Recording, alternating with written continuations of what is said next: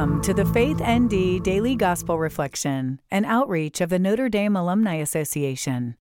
Today is the memorial of St. Andrew Dung-Lac, priest and his companions, martyrs.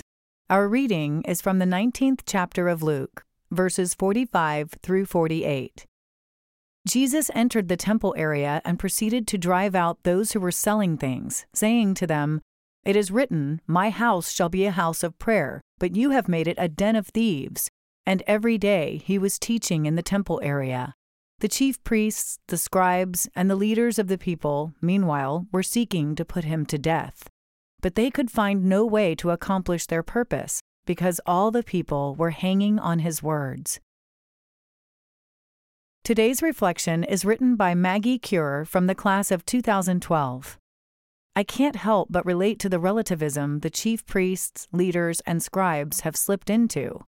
When in my life have I justified and normalized little sinful ways that happen to be the exact obstacles standing in the way of God freely dwelling within me?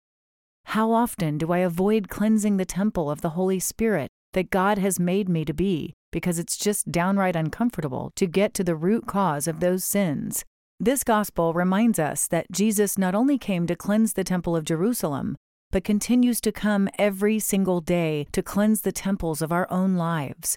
In a world that glorifies distraction, hurried chaos, and fleeting falsities, do we prioritize the quiet stillness required to hear and hang on to Jesus' words? St. John Paul II once said, It is Jesus that you seek when you dream of happiness. He is waiting for you when nothing else you find satisfies you. It is He who provoked you with that thirst for fullness that will not let you settle for compromise. It is He who urges you to shed the masks of a false life.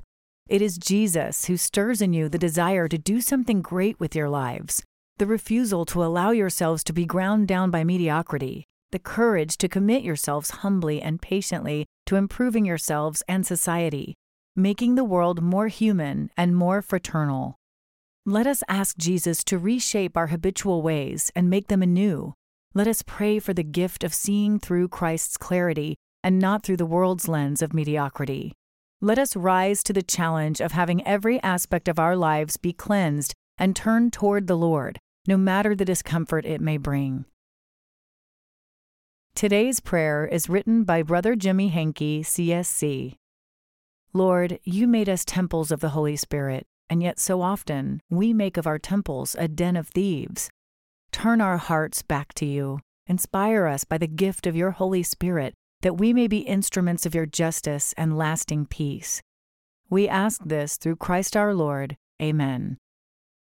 Thank you for listening to today's reflection. We invite you to subscribe and share our content with others.